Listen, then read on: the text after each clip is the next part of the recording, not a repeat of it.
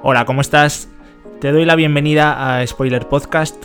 Aquí voy a intentar hablarte claro sobre la cara bonita y menos bonita de cómo emprendo algunos proyectos. También reflexionaremos y aprenderemos sobre temas relacionados con el diseño, la creatividad y la vida que ello conlleva. Sin más, espero que disfrutes de este viaje.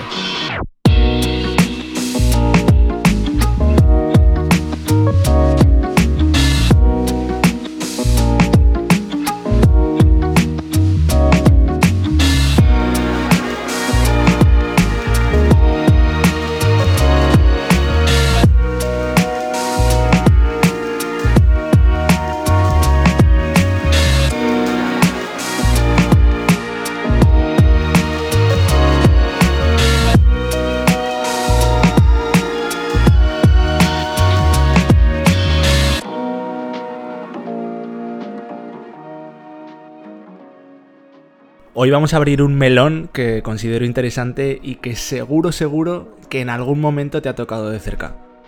Todos compramos productos y consumimos productos, ya sean físicos o digitales, y como buen consumidor los juzgamos. Y los juzgamos a grandes rasgos por dos factores principales, que son la estética y la función. Bien, pues a lo largo de la historia la sociedad se ha empeñado en enfrentar ambos aspectos, estética versus función. Ha sido un debate en las mejores barras de bar, en las mejores sobremesas familiares, pero ¿por qué han de ir enfrentados?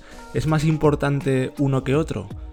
¿Cuál valoras más realmente a la hora de comprarte un producto?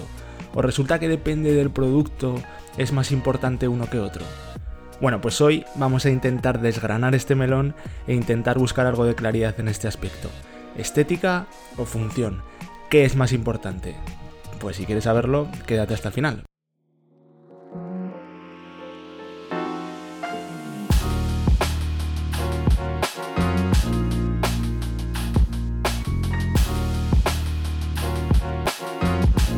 Si analizamos la historia del diseño, vemos como la estética y la función han ido copando más importancia alternativamente. Digamos que el gráfico histórico formaría como una onda en la que cada etapa, como en muchas otras cosas ha pasado, es una respuesta a la etapa anterior. De manera que si en la anterior se había primado la estética sobre la función, en la etapa siguiente es al contrario y así ha ido pasando sucesivamente. Empezamos por más o menos el principio, como ya os he contado algunas veces, la historia del diseño y la figura del diseñador como tal comienza tras la primera revolución industrial, que se inició, como sabéis, en la segunda mitad del siglo XVIII, piensa que hasta ese momento era el artesano el que producía los productos manualmente. Y tras este cambio de época se empieza a ver la posibilidad que tiene el estandarizar piezas y el estandarizar procesos productivos para poder así producir en serie. Es decir, se empieza a pensar a lo grande, a producir para las masas. Y con esto, inevitablemente, se deja un poco de lado la estética, porque la obsesión y el foco en esta época está del lado de la productividad, de la estandarización. Esto se vio reflejado sobre todo en la exposición de Londres de 1851, llegan las primeras máquinas y sobre todo los americanos que hacen todo a lo grande, sorprenden con grandes avances tecnológicos en busca de, de estandarizar la fabricación a toda costa, porque ellos obviamente querían ir a lo grande. Y frente a esto, pues ¿qué sucede? Pues que se empieza a cuestionar la producción industrial. Y como respuesta a esto surge el movimiento de las Arts and Crafts, que esto fue a finales del siglo XIX, y supone un regreso a los gremios, como ellos decían, como el único medio para poder garantizar la dignidad de los objetos, la honradez. Así que bueno, se vuelve a recuperar de nuevo lo artesanal, los oficios, y aquí hay algunas figuras que abanderaron este movimiento, como por ejemplo John Ruskin, que abogaban porque había que ajustarse a la finalidad del objeto como uno de los principios. Decía que el diseño de un mueble debía ajustarse a la función y ser práctico. Pero bueno, coetáneamente a este estaba por otro lado William Morris, que empezaba a hablar de la belleza. De hecho, en su libro The Beauty of Life, en el que afirmaba que no tengáis nada en vuestras casas que no sea útil o bello. En esta misma época va progresivamente desembocando a una de las corrientes más estéticas con la llegada del Art Nouveau, que tiene diferentes nombres, de hecho en España seguramente lo conocerás por, por el modernismo, y a diferencia de las Art and Crafts, estos sí que abrazan las ventajas que tiene la fabricación industrial. Lo que pasa es que aprecian mucho más la belleza, y sobre todo en esta época se centran mucho en la belleza de la línea, eh, incorporando, como, como se puede ver, ornamentación naturalista y la composición asimétrica, por ejemplo. En España, de hecho, para, para que te pongas en contexto, una de las figuras más relevantes de este movimiento fue Antonio Gaudí. Eh, tenemos en Barcelona muchas obras suyas, entre ellas la Sagrada Familia, y podemos ver estas formas mucho más naturales y ornamentales. Y bueno, tras esta etapa, de nuevo, un vuelco al debate sobre función versus estética, y a principios del siglo XX ya empiezan a surgir figuras que rechazan todo esto de la ornamentación, les parece que no tiene sentido, y una de ellas fue Adolf Loos, que allá por 1908 dijo, la ornamentación es una fuerza o un trabajo derrochado, y por tanto es salud malgastada. Siempre ha sido así, pero hoy esto significa también material malgastado y en definitiva capital derrochado. Bueno, esto decía Adolf Loos y Peter Behrens, que fue uno de los primeros realmente en poner en práctica toda esta teoría de Adolf Loos. De hecho, a Peter Behrens se le considera el primer diseñador integral, por llamarlo así, porque él no solo se dedica a proyectar, sino que piensa en el diseño en global, diseñando desde lo que puede ser el logotipo de una empresa hasta sus edificios y todos los productos que albergue. Toda esta transición se culmina en los años 20 con la llegada de la época de la Bauhaus. La Bauhaus es una escuela eh, que marcó una época en la que se empiezan a estrechar lazos entre la fabricación industrial y el oficio. Aquí defienden que la artesanía no debe ser un fin, sino un medio. Y en esta época sucedió algo curioso y es que por primera vez eh, ese afán de, surge ese afán de trabajar bajo el funcionalismo, con figuras como puede ser Mies van der Rohe y su famoso lema menos es más, y todo esto acabó convirtiéndose al final, que es curioso, en un movimiento estético. Ellos defendían que la forma debía seguir a la función, la función primaba sobre el resto en el diseño de un producto, sin embargo, su estilo eh, tenía un diseño también estéticamente tan icónico en esa época, tenía tanta personalidad que curiosamente se acabó convirtiendo en una corriente estética. Pero bueno, la Bauhaus, eh, por desgracia, duró poco, ya que fue cerrada en 1933 por los nazis, y cuando ya parecía que íbamos estrechando lazos, pues ¿qué creéis que sucedió? Pues exacto, exacto. Aparece una corriente contraria, aparece el Art Deco en los años 30, que bebe un poco del antiguo Art Nouveau y trabaja de nuevo en un proceso de estilización de las formas que descuida en la mayoría de las ocasiones la función que tanto se había cuidado en la Bauhaus. Pero aquí yo creo que ya fueron conviviendo paralelamente ambas corrientes hasta día de hoy en la, historia y esto, pues bueno, eh, ha ido sucediendo yo creo hasta ahora, ¿no? Luego, ¿qué pasó? Que con los remanentes que había de la Bauhaus aparece en los años 50 la escuela de Ulm y el funcionalismo alemán, toda esta época del funcionalismo alemán, y esto marcó una época con figuras tan representativas como Dieter Rams. Seguramente en esta época se establecieron muchos de los principios de diseño que aún mantenemos hoy en día, se simplifica al máximo, pero se entiende que el buen diseño es el que tiene una cierta armonía entre la forma y el uso del producto. Paralelamente a esta corriente más funcionalista, también han ido apareciendo en la historia otros movimientos que apostaban más por la estética en el diseño, descuidando en ocasiones la función.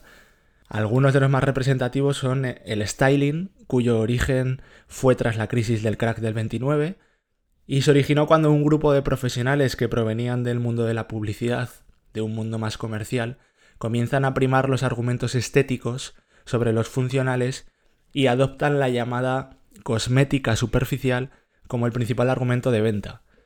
Años después, siguiendo esta corriente, aparece el pop art, primado por una cultura de consumo en el que se diseñan productos deseados y no necesarios. Y ya con el styling eh, es cuando apareció eh, la, en mi opinión, mal usada etiqueta de diseño, que se usa para denominar este tipo de objetos que empiezan a ser icónicos y cuya posesión es como un símbolo de modernidad o de progreso o de estatus social, llamémoslo así. Pero esta etiqueta, en mi opinión, no deja de ser una falacia, puesto que todos los objetos son diseñados. Todos los objetos necesitan del diseño, desde el más simple cepillo de dientes y, hasta, hasta, el más hasta el lapicero, ¿no? Y debido a este mal uso y el calado que esta etiqueta ha tenido en la sociedad, pues bueno, hoy en día muchas veces se confunde este término y yo creo que nos han nos hacen confundir un poco a la figura del diseñador como, como si fuera un artista, como si fuera una celebrity, como si solo interviniera, no sé, la figura del diseñador en, en este tipo de objetos sofisticados, por, por llamarlo así, cuando no es así, ni mucho menos. Todo es de diseño. La única diferencia es que estos productos, por un tema de marketing o de prestigio del diseñador, son asociados al lujo y por tanto representan un estatus social elevado, llamémoslo así.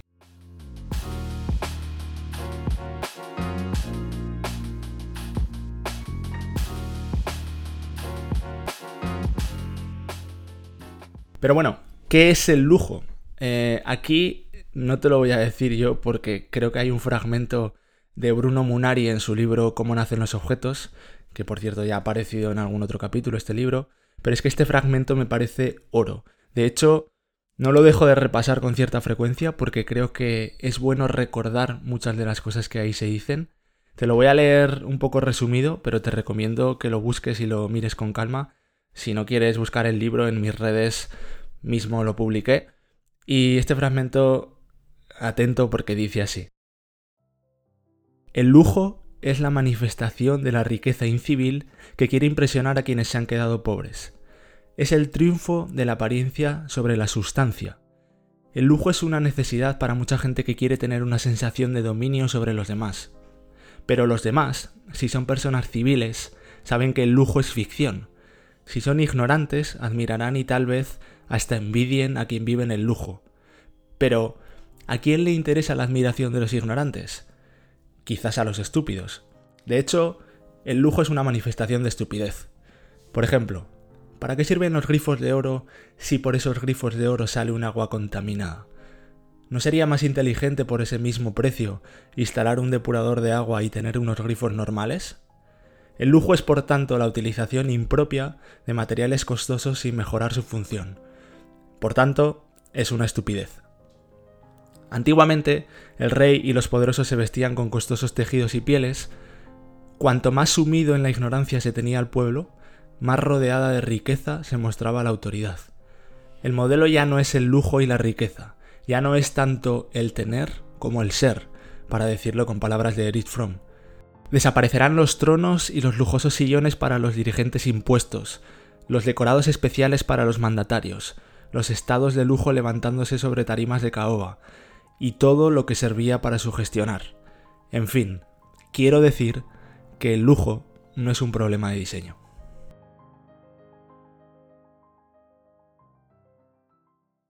Bien, creo que el relato de Bruno Munari refleja un poco en qué punto estamos ahora con, respecto a la estética y a la función.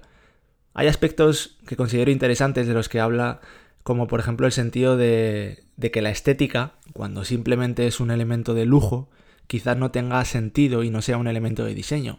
En cambio, sí lo es cuando tiene sentido y aporta una función al objeto. A día de hoy, nos encontramos con varias corrientes de diseño conviviendo al mismo tiempo. Por un lado parece que, queremos pensar que vamos hacia una corriente en la que prima el minimalismo, el diseño responsable y el ecodiseño, que se cuestiona las cosas, que busca un sentido a las cosas. Pero también es cierto que sigue habiendo otra corriente que se aleja de todo esto y que apuesta por una estética como cosmética artificial, como lujo en sí. Si nos vamos a las dos figuras clave de diseñadores contemporáneos que expresan cada una de las dos corrientes, estética y función, eh, Dieter Rams es el claro abanderado del funcionalismo alemán y en todos sus diseños podemos ver cómo la forma sigue a la función del producto, que, que es la que predomina y la que marca el diseño. Pero por otro lado está el diseñador francés Philippe Starck, que es el claro abanderado del diseño estético, de buscar la belleza por encima de la función. El ejemplo más obvio es el exprimidor UC Salef, diseñado por Stark para la marca italiana Alessi en 1990. Si no sabes de qué te estoy hablando, estoy casi seguro que cuando lo veas te será familiar, lo dejaré en las notas del capítulo. Se trata de una pieza metálica que se asemeja a la forma de una araña. El objeto es escultural, está más cercano al arte que al diseño, ya que no funciona para su uso principal, que es exprimir una naranja o un limón. El zumo se cae por todos lados, el ácido de la naranja o del limón termina dañando al metal, en fin, que para exprimir lo que se dice exprimir no funciona. Entonces, ¿por qué la gente lo sigue comprando? ¿Por qué se ha convertido en un icono? Pues porque obviamente no es un exprimidor como tal, sino que se ha convertido en un objeto de decoración, en algo más escultórico y ligado al arte que al diseño. Al menos para mí no es diseño, ya que no cumple la función principal, no resuelve el problema para el que se fue originalmente pensado, que es exprimir. Y seguramente, además, si en vez de Philip Stark lo hubiese diseñado cualquier otro diseñador, como yo, que no tuviese la notoriedad que tiene este, habría quedado en el olvido. Así que ni siquiera la belleza ha sido el principal argumento de su éxito, sino que ha sido más bien el artista que hay detrás de la obra. El propio Stark decía en una entrevista reciente que la belleza no significa nada. Hoy lo bello es rosa y seis meses después será lo verde. El estilo de mañana será la libertad y el reconocimiento de la diferencia. Debemos reemplazar la palabra belleza por la palabra bueno.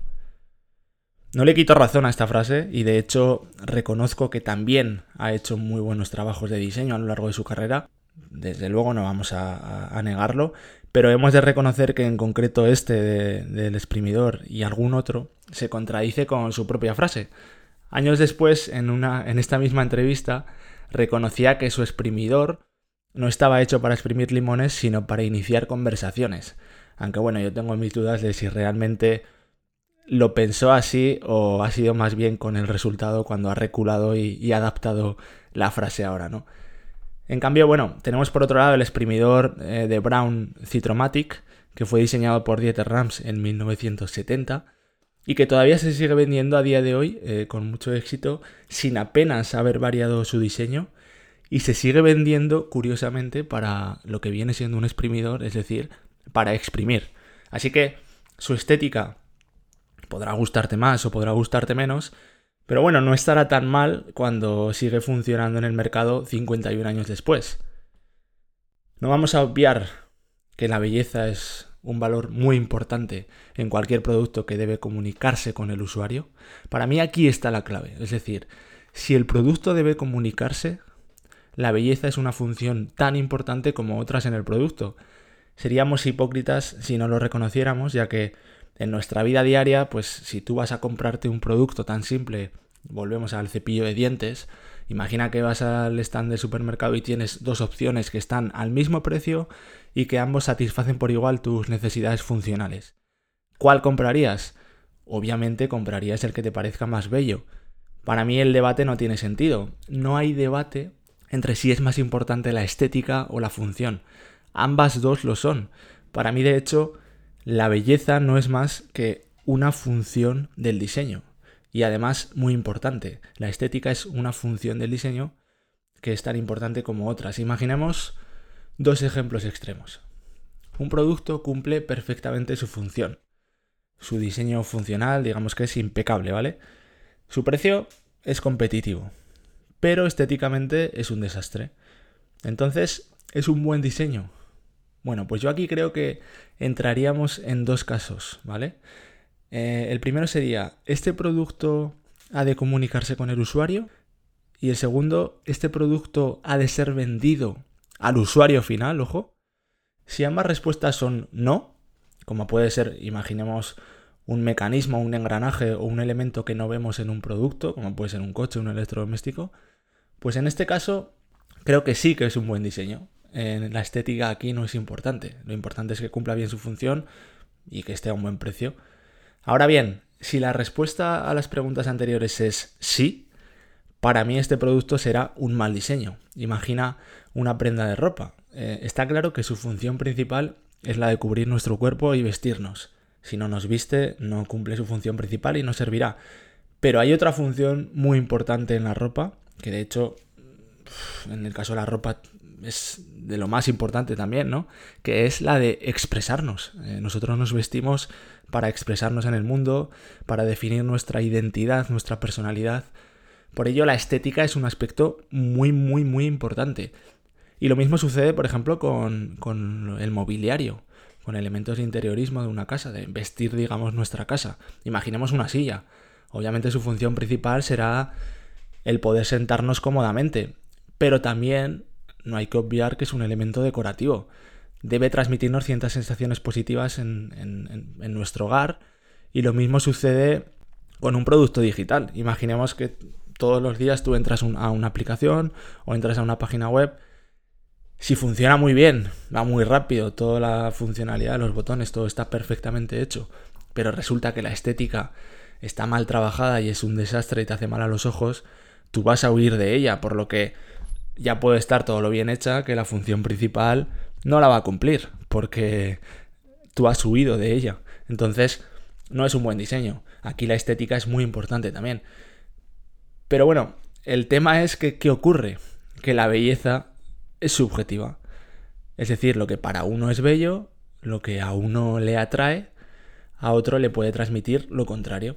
Como decía Francis Bacon, la belleza está en los ojos del que mira. Esta frase creo que, dice mucho y es muy interesante.